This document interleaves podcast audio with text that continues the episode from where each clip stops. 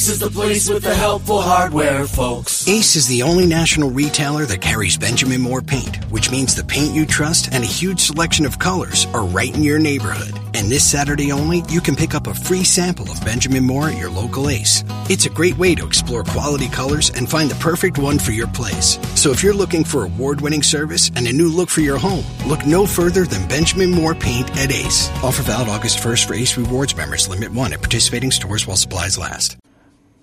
लीजिए सुनिए प्रेमचंद की लिखी कहानी स्वामिनी। वाचन समीर गोस्वामी का है। शिवदास ने भंडारी की कुंजी अपनी बहू रामप्यारी के सामने फेंक कर अपनी बूढ़ी आँखों में आँसू भरकर कहा, बहू, आज से गृहस्थी की देखभाल तुम्हारे ऊपर है। मेरा सुख भगवान से नहीं देखा गया। नहीं तो क्या जवान बेटे को यों छीन लेते? उसका काम करने वाला तो कोई चाहिए। एक हल तोड़ दूँ तो गुजारा ना होगा। मेरे ही कुकर्म से भगवान का ये कोप आया है, और मैं ही अपने माथे पर उसे लूँगा। बिरजू का हल अब मैं ही संभालूँगा। अब घर की देख रेख करने वाला, धरने उठाने वाला तुम्हारे सिवा कौन है? रो मत बेटा, भगवान की जो इच्छा थी, वो हुआ, और जो इच्छा होगी, वो होगा। हमारा तुम्हारा क्या बस है? मेरे जीते जी तुम्हें कोई टेढ़ी आँख से देख भी ना सकेगा। तुम किसी बात का सोच मत किया करो। बिरजू गया तो अभी बैठा ही हुआ हूँ। राम प्यारी और राम दुलारी दो सगी बहनें थीं। दोनों का विवाह मथुरा और बिरजू दो सगे भाइयों से हुआ। दोनों बहनें निहर की तरह ससुराल में भी प्रेम और आनंद से रहने लगी। शिवदास को पेंशन मिली। दिन भर द्वार पर गपशप करते। भरा पूरा परिवार देखकर प्रसन्न होते और अधिकतर धर्म चर्चा में लगे रहते थे। लेकिन देवगति से बड़ा लड़का बिरजू बीमार पड़ा और आज उसे मरे हुए पंद्रह दिन बीत गए। आज क्रियाकर्म से फुर्सत मिली और शिवदास ने सच्चे कर्मवीर की भांति फिर जीवन संग्राम के लिए कमर कस ली। मन में उसे चाहे कितना ही दुख हुआ हो, उसे किसी ने रोते नहीं देखा। आज अपनी बहू को देखकर एक क्षण के लिए उसकी आँखें सजल हो गईं। लेकिन उसने मन को संभाला और रुद्रकंठ से उसे दिलासा देने लगा। कदाचित उसने सोचा था, घर की स्वामनी बनकर विधवा के आँसू पुछ जाएँगे। कम से कम उसे इतना कठिन परिश्रम न करना पड़ेगा। इसलिए उसने भंडारे की कुंजी बहू के सामने फेंक दी थी। वैधव्य की व्यथा को स्वामित्व के गर्व से दबा देना चाहता था। राम प्यारी ने पुलकित कंठ से कहा यह कैसे हो सकता है दादा कि तुम मेहनत मजदूरी करो और मैं मालकिन बनकर बैठूं? काम धंधे में लगी रहूँगी तो मन बदला रहेगा। बैठे बैठे रोने के सिवा और कुछ ना होगा। शिवदास ने समझाया, बेटा, देवगति में तो किसी का बस नहीं। रोने धोने से हलाकानी के सिवा और क्या हाथ आएगा? घर में तो बीसों काम है। कोई साधु संत आ जाए, कोई पाहुना ही आ पहुँचे तो उनके सेवा सत्कार के लिए किसी को घर पर रहना ही पड़ेगा। बहू ने बहुत से हीले किए, पर शिवदास ने एक न सुनी। शिवदास के बाहर चले जाने पर राम प्यारी ने कुंजी उठाई तो उसे मन में अपूर्व गौरव और उत्तरदायित्व का अनुभव हुआ। जरा देर के लिए पति वियोग का दुख उसे भूल गया। उसकी छोटी बहन और देवर दोनों काम करने गए हुए थे। शिवदास बाहर था, घर बिल्कुल खाली था। इस वक्त वो निश्चित होकर भंडारे को खोल सकती है। उसमें क्या क्या सामान है क्या क्या विभूति है, ये देखने के लिए उसका मन लालायत हो उठा। इस घर में वो कभी ना आई थी। जब कभी किसी को कुछ देना या किसी से कुछ लेना होता था, तभी शिवदास आकर इस कोठरी को खोला करता था। फिर उसे बंद कर वो ताली अपनी कमर में रख लेता था। राम प्यारी कभी कभी द्वार की दरारों से भीतर झांकती थी, पर अंधेरे में कुछ न दिखाई देता। सारे घर के लिए वो कोठरी तिलिस्म या रहस्य थी, जिसके विषय में भांति भांति की कल्पनाएँ होती रहती थी। आज राम प्यारी को वो रहस्य खोलकर देखने का अवसर मिल गया। उसने बाहर का द्वार बंद कर दिया कि कोई उसे भंडार खोलते न देख ले। नहीं सोचेगा, बेजरूरत उसने क्यों खोला? तब आकर कांपते हुए हाथों से ताला खोला। उसकी छाती धड़क रही थी कि कोई द्वार न खटखटाने लगे। अंदर पाँव रखा तो उसे कुछ उसी प्रकार का, लेकिन उससे कहीं तीव्र आनंद हुआ, जो उसे अपने गहने कपड़े की पिटारी खोलने में होता था। मटकों में गुड़, शक्कर, गेहूँ, चौ आदि चीज़ें रखी हुई थी। एक किनारे बड़े बड़े बर्तन धरे थे, जो शादी ब्याह के अवसर पर निकाले जाते थे या मांगे दिए जाते थे। एक आले पर मालगुजारी की रसीदें और लेन देन के पुर्जे बंधे हुए रखे थे। कोठरी में एक विभूति सी छाई थी। मानो लक्ष्मी अज्ञात रूप में विराज रही हों। उस विभूति की छाया में राम प्यारी आधे घंटे तक बैठी अपनी आत्मा को तृप्त करती रही। प्रतिक्षण उसके हृदय पर ममत्व का नशा सा छाया जा रहा था। जब वो उस कोठरी से निकली तो उसके मन के संस्कार बदल गए थे। मानो किसी ने उस पर मंत्र डाल दिया हो। उसी समय द्वार पर किसी ने आवाज़ दी। उसने तुरंत भंडारी का द्वार बंद किया और जाकर सदर दरवाज़ा खोल दिया। देखा तो पड़ोसिन झुनिया खड़ी है और एक रुपया उधार मांग रही है। राम प्यारी ने रुखाई से कहा, अभी तो एक पैसा घर में नहीं है, जीजी। क्रियाकर्म में सब खर्च हो गया। झुनिया चकरा गई। चौधरी के घर में इस समय एक रुपया भी नहीं है। ये विश्वास करने की बात न थी। जिसके यहाँ सैकड़ों का लेन देन है, वो सब कुछ क्रियाकर्म में नहीं खर्च कर सकता। अगर शिवदास ने बहाना किया होता तो उसे आश्चर्य न होता। प्यारी तो अपने सरल स्वभाव के लिए गाँव में मशहूर थी। अक्सर शिवदास की आँखें बचाकर पड़ोसियों को इच्छित वस्तुएँ दे दिया करती थी। अभी कल ही उसने जानकी को शेर भर दूध दिया। यहाँ तक कि अपने गहने तक मांगे दे देती थी। कृपण शिवदास के घर में ऐसी सखरज बहू का आना गाँव वाले अपने सौभाग्य की बात समझते थे। जुनिया ने चकित होकर कहा, ऐसा ना कहो जीजी, बड़े गाढ़े में पड़कर आई हूँ। नहीं, तुम जानती हो मेरी आदत ऐसी नहीं है। पाकी का एक रुपया देना है। प्यादा द्वार पर खड़ा बकझक कर रहा है। रुपया दे दो तो किसी तरह ये विपत्ति टले। मैं आज के आठवें दिन आकर दे जाऊँगी। गाँव में और कौन घर है जहाँ मांगने जाऊँ? प्यारी टस से मस न हुई। उसके जाते ही प्यारी साँझ के लिए रसोई पानी का इंतज़ाम करने लगी। पहले चावल दाल बीनना अपाड़ लगता था और रसोई में जाना तो सूली पर चढ़ने से कम न था। कुछ देर बहनों में झांव झांव होती, तब शिवदास आकर कहते कि आज रसोई न बनेगी? तो दो में से एक उठती और मोटे मोटे टिक्कड़ लगाकर रख देती, मानो बैलों का राते भो आज प्यारी तन मन से रसोई के प्रबंध में लगी हुई है। अब वो घर की स्वामिनी है।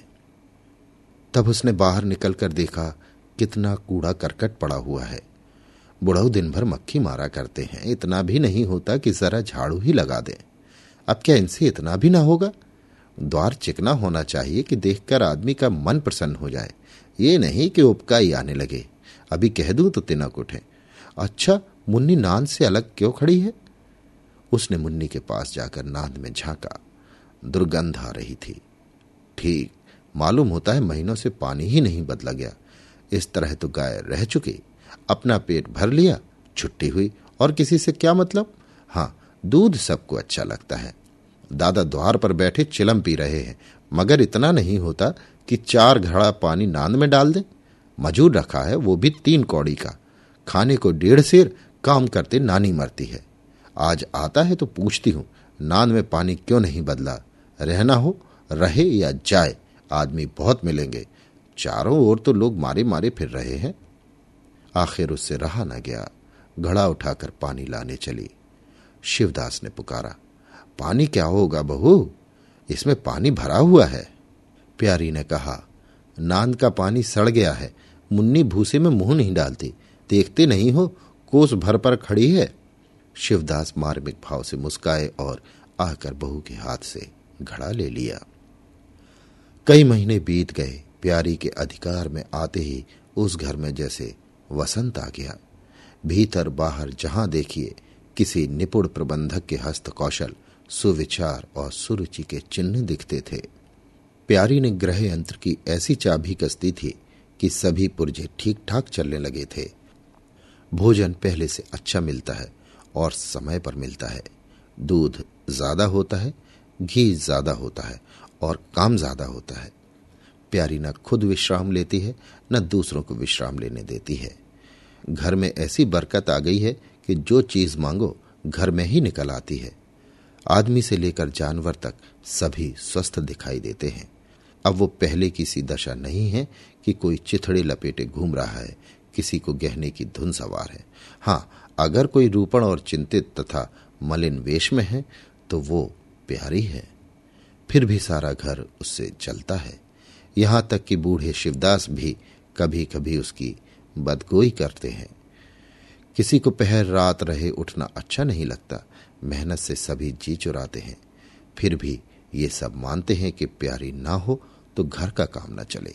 और तो और, दोनों बहनों में भी अब उतना अपनापन नहीं। प्रातःकाल का समय था। दुलारी ने हाथों में कड़े लाकर प्यारी के सामने पटक दिए और घुन्नाई हुई बोली, लेकर इसे भी भंडारे में बंद कर दे। प्यारी ने कड़े उठा लिए और कोमल स्वर से कहा, कह तो दिया, हाथ में रुपए आने दे, बनवा दूँगी। अभी ऐसा घिस नहीं गया है कि आज ही उतार कर फेंक दिया जाए। दुलारी लड़ने को तैयार होकर आई थी। बोली, तेरे हाथ में काहे को कभी रुपए आएँगे और काहे को कड़े बनेंगे? जोड़ जोड़ रखने में मज़ा आता है ना? प्यारी ने हंसकर कहा जोड़ झोड़ रखती हूँ तो तेरे ही लिए, कि मेरे कोई और बैठा हुआ है, कि मैं सबसे ज़्यादा खा पहन लेती हूँ। मेरा अनंत कब का टूटा पड़ा है? दुलारी ने कहा, तुम ना खाओ, ना पहनो, जस तो पाती हो, या खाने पहनने के सिवा और क्या है? मैं तुम्हारे हिसाब किताब नहीं जानती, मेरे कड़े आज बनने को भेज दो। प्यारी ने सरल विनोद के भाव से पूछा, रुपए ना हो तो कहाँ से लाऊं? दुलारी ने उद्दंडता के साथ कहा, मुझे इससे कोई मतलब नहीं, मैं तो कड़े चाहती हूँ। इसी तरह घर के सब आदमी अपने अपने अवसर पर प्यारी को दो चार खोटी खरी सुना जाते थे, और वो गरीब सबकी धौस हंसकर सहती थी। स्वामी का ये धर्म है कि सबकी धौस सुन ले और करे वही जिसमें घर का कल्याण हो। स्वामित्व के कवच पर धौस ताने धमकी किसी का असर नहीं होता। उसकी स्वामी की कल्पना इन आघातों से और भी स्वस्थ होती थी। वो गृहस्थी की संचालिका है। सभी अपने अपने दुख उसी के सामने रोते हैं, पर जो कुछ वो करती है, वही होता है। इतना उसे प्रसन्न करने के लिए काफ़ी था। गाँव में प्यारी की सराहना होती थी। अभी उम्र ही क्या है? लेकिन सारे घर को संभाले हुए है। चाहती तो सगाई करके चैन से रहती। इस घर के पीछे अपने को मिटाए देती है। कभी किसी से हंसती बोलती भी नहीं, जैसे काया पलट हो गई हो। कई दिनों बाद दुलारी के कड़े बनकर आ गए प्यारी खुद सुनार के घर दौड़ दौड़ गई। संध्या हो गई थी। दुलारी और मथुरा हाट से लौटे। प्यारी ने नए कड़े दुलारी को दिए। दुलारी निहाल हो गई। चटपट कड़े पहने और दौड़ी हुई बरोठे में जाकर मथुरा को दिखाने लगी। प्यारी बरोठे के द्वार पर छिपी खड़ी यह दृश्य देखने लगी। उसकी आँखें सजल हो गईं। दुलारी उससे, कुल तीन ही साल तो छोटी है, पर दोनों में कितना अंतर है? उसकी आँखें, मानो उस दृश्य पर जम गई। दंपत्ति का वो सरल आनंद, उनका प्रेमालिंगन, उनकी मुग्ध मुद्रा, प्यारी की टकटकी सी बन गई। यहाँ तक कि दीपक के धुंधले प्रकाश में वे दोनों उसकी नज़रों से गायब हो गए और अपने ही अतीत जीवन की एक लीला आँखों के सामने बार बार नए नए रूप में आने लगी। सहसा शिवदास ने पुकारा, बड़ी बहू, एक पैसा दो तमाकू मंगवाऊं। प्यारी की समाधि टूट गई। आँसू पहुँचती हुई भंडारे में पैसा लेने चली गई। एक एक करके प्यारी के गहने उसके हाथ से निकलते जाते थे। वो चाहती थी, मेरा घर गाँव में सबसे संपन्न समझा जाए और और इस महत्वाकांक्षा का मूल्य देना पड़ता था। कभी घर की मरम्मत के लिए और कभी बैलों की नई गोई खरीदने के लिए, कभी नातेदारों के व्यवहारों के लिए, कभी बीमारों की दवा दारू के लिए रुपए की ज़रूरत पड़ती रहती थी। और जब बहुत कतर ब्योत करने पर भी काम न चलता तो अपनी कोई ना कोई चीज़ निकाल देती और चीज़ एक बार हाथ से निकलकर फिर न लौटती थी। वो चाहती तो इनमें से कितने ही खर्चों को टाल जाती। पर जहाँ इज़्ज़त की बात आ पड़ती थी, वो दिल खोलकर खर्च करती थी। अगर गाँव में हेठी हो गई तो क्या बात रही? लोग उसी का नाम तो धरेंगे। दुलारी के पास भी गहने थे। दो एक चीज़ें मथुरा के पास भी थीं, लेकिन प्यारी उनकी चीज़ें न छूती। उनके खाने पहनने के दिन हैं। वे इस जंजाल में क्यों फंसे? दुलारी को लड़का हुआ तो प्यारी ने धूम से जन्मोत्सव मनाने का प्रस्ताव किया। शिवदास ने विरोध किया। क्या फ़ायदा? जब भगवान की दया से सगाई ब्याह के दिन आएँगे तो धूमधाम कर लेना। प्यारी का हौसलों से भरा दिल भला क्यों मानता? बोली, कैसी बात करते हो दादा? पहलौठे लड़के के लिए भी धूमधाम ना हुई तो कब होगी? मन तो नहीं मानता, फिर दुनिया क्या कहेगी? नाम बड़े दर्शन थोड़े। मैं तुमसे कुछ नहीं मांगती, अपना सारा इंतज़ाम कर लूँगी। गहनों के माथे जाएगी और क्या? शिवदास ने चिंतित होकर कहा इस तरह एक दिन धागा भी न बचेगा। कितना समझाया बेटा। भाई भौजाई किसी के नहीं होते। अपने पास दो चीज़ें रहेंगी तो सब मुँह जोहेंगे। नहीं कोई सीधे बात भी ना करेगा। प्यारी ने ऐसा मुँह बनाया। मानो, वो ऐसी बूढ़ी बातें बहुत सुन चुकी है। और बोली, जो अपने हैं, वे भी ना पूछे तो भी अपने ही रहते हैं। मेरा धर्म मेरे साथ है। उनका धर्म उनके साथ है। मर जाऊँगी तो क्या छाती पर लाद ले जाऊँगी? धूमधाम से जन्मोत्सव मनाया गया। बरही के दिन सारी बिरादरी का भोज हुआ। लोग खा पी कर चले गए। प्यारी दिन भर की थकी मांदी आँगन में टाट का टुकड़ा बिछाकर कमर सीधी करने लगी। आँखें झपक गईं। मथुरा उसी वक्त घर में आया। नवजात पुत्र को देखने के लिए उसका चित्त व्याकुल हो रहा था। दुलारी सौर ग्रह से निकल चुकी थी। गर्भावस्था में उसकी देह क्षीण हो गई थी। मुँह भी उतर गया था। पर आज स्वस्थता की लालिमा मुख पर छाई हुई थी। सौर के संयम और पौष्टिक भोजन ने देह को चिकना कर दिया था। मथुरा उसे आँगन में देखते ही समीप आ गया और एक बार प्यारी की ओर ताककर उसके निद्रा मग्न होने का निश्चय करके उसने शिशु को गोद में ले लिया और उसका मुँह चूमने लगा। आहट पाकर प्यारी की आँखें खुल गईं, पर उसने नींद का बहाना किया और अध खुली आँखों से ये आनंद क्रीड़ा देखने लगी। माता और पिता दोनों बारी बारी से बालक को चूमते, गले लगाते और उसके मुख को निहारते थे। कितना स्वर्गीय आनंद था। प्यारी की त्रषित लालसा एक क्षण के लिए स्वामिनी को भूल गई, जैसे लगाम से मुखबद्ध, बोझ से लदा हुआ, हाँकने वाले के चाबुक से पीड़ित दौड़ते दौड़ते बेदम तुरंत हिनहनाने की आवाज़ सुनकर कनौतियाँ खड़ी कर लेता है। और परिस्थिति को भूलकर एक दबी हुई हिननाट से उसका जवाब देता है। कुछ वही दशा प्यारी की हुई। उसका मातृत्व जो पिंजरे में बंद मुँह निश्चेष्ट पड़ा हुआ था, समीप से आने वाली मातृत्व की चहकार सुनकर जैसे जाग पड़ा और चिंताओं के उस पिंजरे से निकलने के लिए पंख फड़फड़ाने लगा। मथुरा ने कहा यह मेरा लड़का है। दुलारी ने बालक को गोद में चिपटा कर कहा हाँ क्यों नहीं? तुम्ही ने तो नौ महीने पेट में रखा है। सांसद तो मेरी हुई। बाप कहलाने के लिए तुम कूद पड़े। मथुरा ने कहा, मेरा लड़का ना होता तो मेरी सूरत का क्यों होता? चेहरा, मोहरा, रंग रूप सब मेरा ही सा है कि नहीं? दुलारी बोली, इससे क्या होता है? बीज बनिए के घर से आता है, खेत किसान का होता है। उपज बनिए की नहीं होती, किसान की होती है। मथुरा बोला बातों में तुमसे कोई ना जीतेगा। मेरा लड़का बड़ा हो जाएगा तो मैं द्वार पर बैठकर मज़े से हुक्का पिया करूँगा। दुलारी बोली, मेरा लड़का पढ़ेगा लिखेगा, कोई बड़ा हुद्दा पाएगा, तुम्हारी तरह दिन भर बैल के पीछे न चलेगा। मालकिन से कहना है, कल एक पालना बनवा दें। मथुरा बोला, अब बहुत सवेरे न उठा करना और छाती फाड़कर काम भी न करना।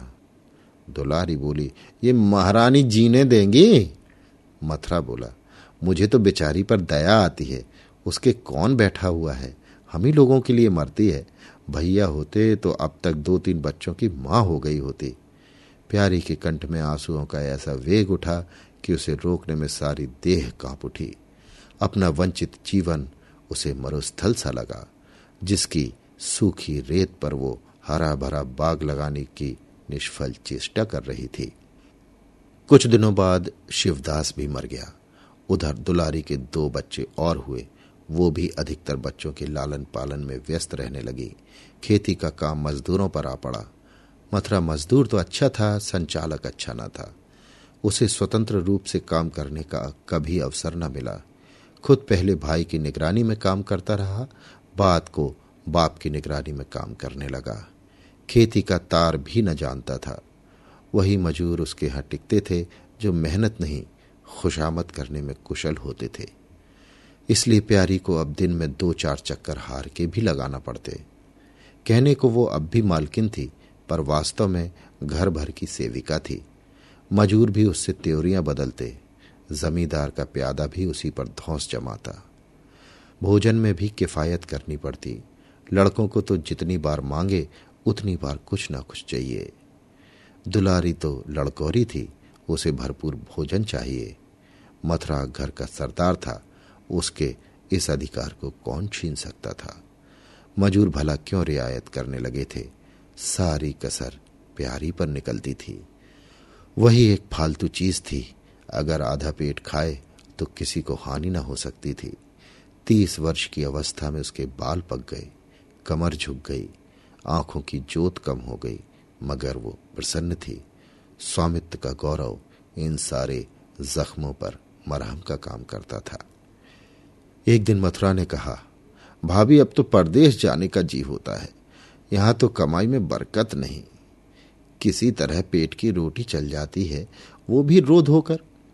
कई आदमी पूरब से आए हैं, वे कहते हैं, यहाँ दो तीन रुपए रोज की मजदूरी हो जाती है। चार पाँच साल भी रह गए तो माला माल हो जाऊँगा। अब आगे लड़के वाले हुए, इनके लिए कुछ तो करना ही चाहिए। दुलारी ने समर्थन किया। हाथ में चार पैसा होंगे, लड़कों को पढ़ाएँगे, लिखाएँगे। हमारी तो किसी तरह कट गई, लड़कों को तो आदमी बनाना है। प्यारी ये प्रस्ताव सुनकर आवाक रह गई। उनका मुँह ताकने लगी। इसके पहले इस तरह की बातचीत कभी न हुई थी। ये धुन कैसे सवार हो गई? उसे संदेह हुआ। शायद मेरे कारण ये भावना उत्पन्न हुई। बोली मैं तो जाने को ना कहूँगी। आगे जैसी इच्छा हो। लड़कों को पढ़ाने लिखाने के लिए यहाँ भी तो मदरसा है। फिर क्या नित्य यही दिन बने रहेंगे? दो तीन साल भी खेती बन गई तो सब कुछ हो जाएगा। मथुरा बोला, इतने दिन खेती करते हो गए। जब अब तक ना बनी तो अब क्या बन जाएगी? इस तरह एक दिन चल देंगे, मन की मन में रह जाएगी। फिर अब फौरुख भी तो थक रहा है। ये खेती कौन संभालेगा? लड़कों को मैं चक्की में जोत कर उनकी ज़िंदगी नहीं खराब करना चाहता। प्यारी ने आँखों में आँसू लाकर कहा, भैया, घर पर जब तक आधी मिले, सारी के लिए न धावना चाहिए। अगर मेरी ओर से कोई बात हो तो अपना घर बार अपने हाथ में करो। मुझे एक टुकड़ा दे देना, पड़ी रहूँगी। मथुरा आद्रकंठ होकर बोला, भाभी, ये तुम क्या कहती हो? तुम्हारे संभाले ये घर अब तक चला है। नहीं, रसातल में चला गया होता। इस गृहस्थी के पीछे तुमने अपनी को मिट्टी में मिला दिया, अपनी देह घुला डाली, मैं अंधा नहीं हूँ, सब कुछ समझता हूँ। हम लोगों को जाने दो, भगवान ने चाहा तो घर फिर संभल जाएगा। तुम्हारे लिए हम बराबर खरच बरच भेजते रहेंगे। प्यारी ने कहा, जो ऐसा ही है तो तुम चले जाओ। बाल बच्चे को कहाँ कहाँ बांधे फिरोगे? दुलारी बोली, ये कैसे हो सकता है बहन? यहाँ देहात में लड़के क्या पढ़ेंगे लिखेंगे बच्चों के बिना इनका जी भी वहाँ न लगेगा। दौड़ दौड़ कर घर आएँगे और सारी कमाई रेल खा जाएगी। परदेश में अकेले जितना खर्चा होगा, उतने में सारा घर आराम से रहेगा। प्यारी बोली तो मैं ही यहाँ रहकर क्या करूँगी? मुझे भी लेते चलो। दुलारी उसे साथ ले चलने को तैयार न थी। कुछ दिन जीवन का आनंद उठाना चाहती थी। अगर परदेश में भी यही बंधन रहा तो जाने से फ़ायदा ही क्या? बोली बहन, तुम चलती तो क्या बात थी? लेकिन फिर यहाँ का कारोबार तो चौपट हो जाएगा। तुम तो कुछ ना कुछ देखभाल करती ही रहोगी। प्रस्थान की तिथि के एक दिन पहले ही राम प्यारी ने रात भर जागकर हलवा और पूरियाँ पकाई। जब से इस घर में आई, कभी एक दिन के लिए अकेले रहने का अवसर नहीं आया। दोनों बहनें सदा साथ रहीं। आज उस भयंकर अवसर को सामने आते देखकर प्यारी का दिल बैठा जाता था। वो देखती थी, मथुरा प्रसन्न है। बाल वृंद यात्रा के आनंद में खाना पीना तक भूले हुए हैं।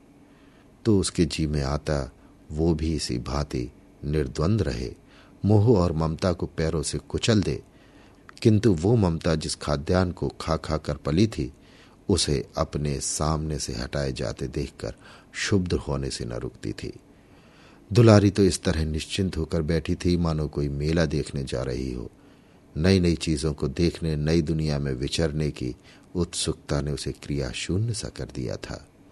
प्यारी के सिरे सारे प्रबंध का भार था।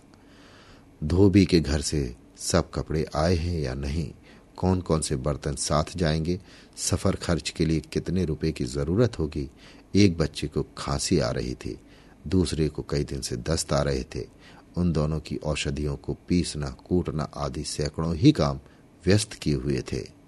लड़कोरी न होकर भी वो बच्चों के लालन पोषण में दुलारी से कुशल थी। देखो, बच्चों को बहुत मारना पीटना मत। मारने से बच्चे जिद्दी या बेहया हो जाते हैं। बच्चों के साथ आदमी को बच्चा बन जाना पड़ता है।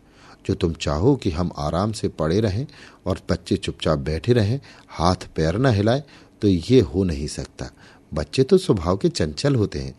उन्हें किसी न किसी काम में फंसाए रखो।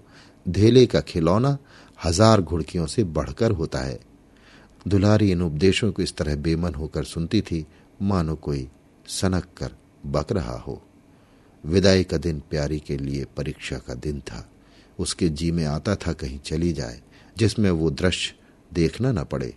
हाँ घड़ी भर में ये घर सूना हो जाएगा।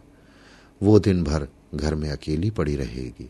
किससे हंसेगी बोलेगी, ये सोचकर उसका हृदय काँप जाता था।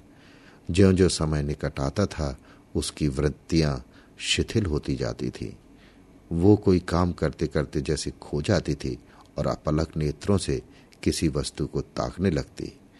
कभी अवसर पाकर एकांत में जाकर थोड़ा सा रो आती थी। मन को समझा रही थी, ये लोग अपने होते तो क्या इस तरह चले जाते? ये तो मानने का नाता है, किसी पर कोई ज़बरदस्ती है?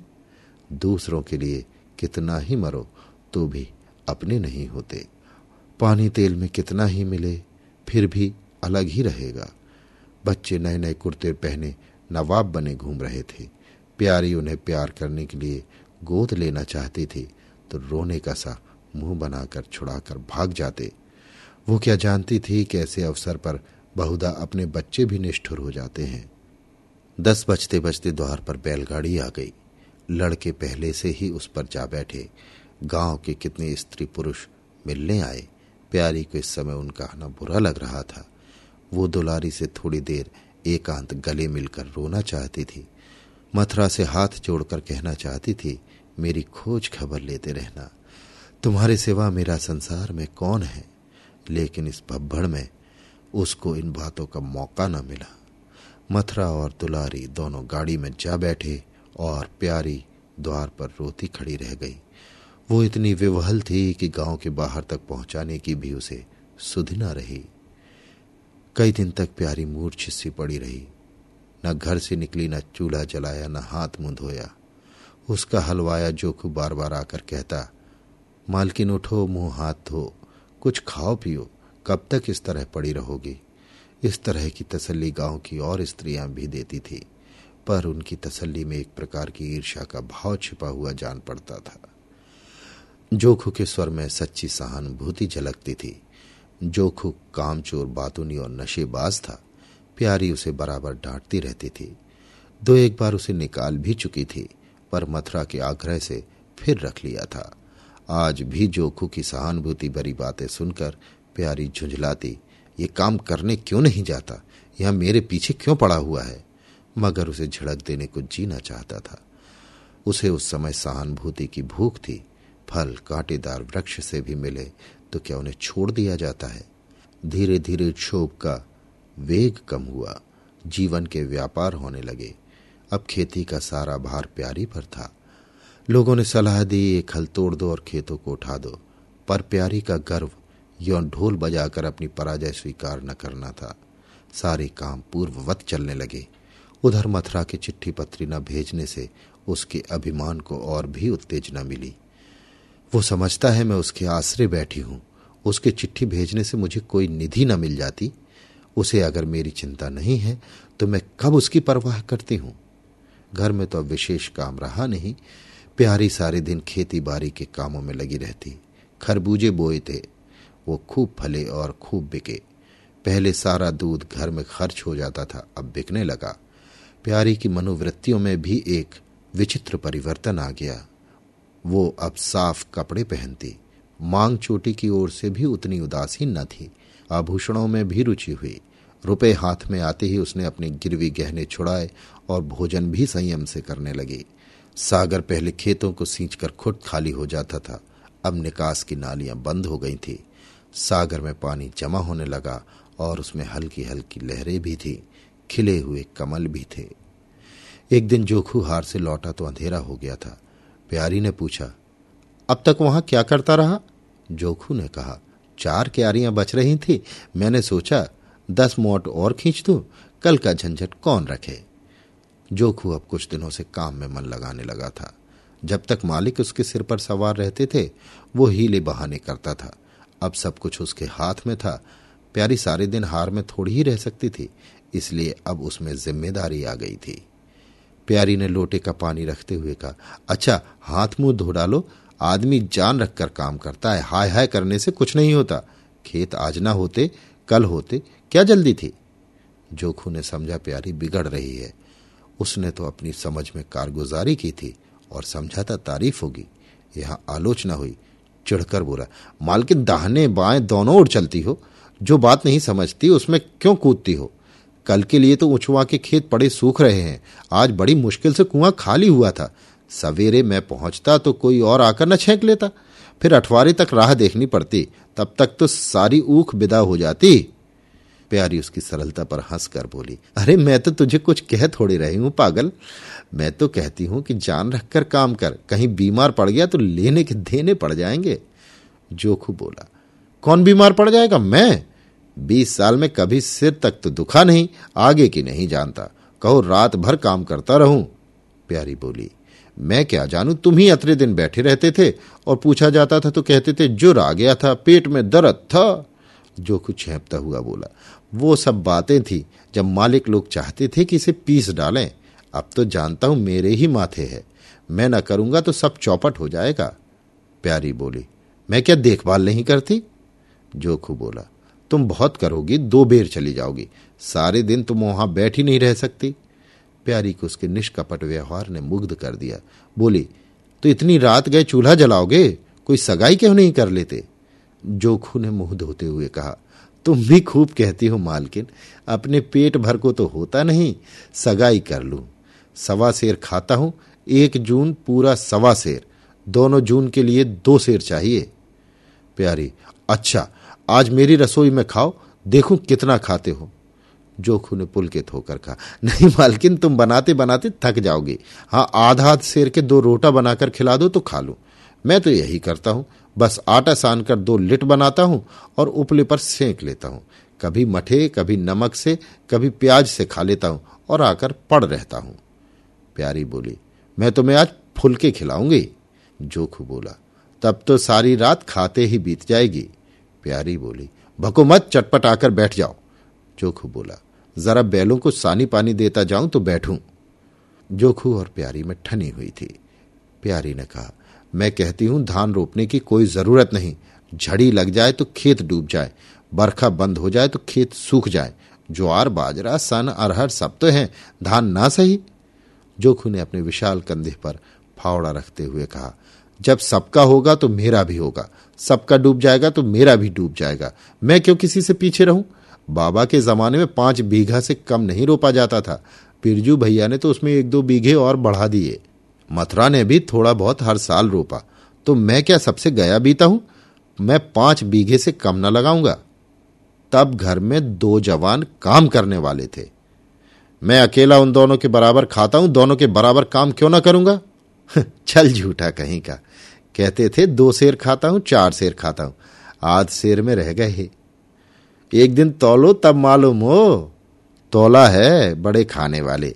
मैं कह देती हूँ, धान न रोपो, मजूर मिलेंगे नहीं, अकेले हलाकान होना पड़ेगा। तुम्हारी बला से मैं ही हलाकान हूँगा ना, ये देह किस दिन काम आएगी? प्यारी ने उसके कंधे पर से फावड़ा ले लिया और बोली, तुम पहर रात से पहर रात तक ताल में रहोगे, अकेले मेरा जी उबेगा। जोखू को उबने का अनुभव न था। कोई काम ना हो तो आदमी पढ़कर सो रहे। जी क्यों उबे बोला, जी उबे तो सो रहना। मैं घर रहूँगा तब तो और जी उबेगा मैं खाली बैठता हूँ तो बार बार खाने की सोचती है। बातों में देर हो रही है और बादल घिरे आते हैं। प्यारी ने कहा अच्छा कल से जाना, आज बैठो। चोखू ने मानो बंधन में पड़कर कहा अच्छा बैठ गया। कहो क्या कहती हो? प्यारी ने विनोद करते हुए कहा कहना क्या है? मैं तुमसे पूछती हूँ, अपनी सगाई क्यों नहीं कर लेते? अकेले मरती हूँ, तब एक से दो हो जाऊँगी। जोखू शर्माता हुआ बोला, तुमने फिर वही बेबात की बात छेड़ दी मालकिन। किससे सगाई कर लू यहाँ? ऐसी महरिया लेकर क्या करूँगा जो गहनों के लिए मेरी जान खाती रहे?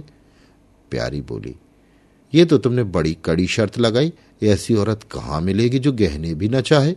जोखू बोला ये मैं थोड़ी ही कहता हूँ कि वो गहने ना चाहे। हाँ मेरी जान ना खाए। तुमने तो कभी गहनों के लिए हट ना किया, बल्कि अपने सारे गहने दूसरों के ऊपर लगा दिए। प्यारी के कपोलों पर हल्का सा रंग आ गया। बोली अच्छा और क्या चाहते हो? जोखू कहने लगा, मैं कहने लगूँगा तो बिगड़ जाओगी। प्यारी की आँखों में लज्जा की एक रेखा नज़र आई।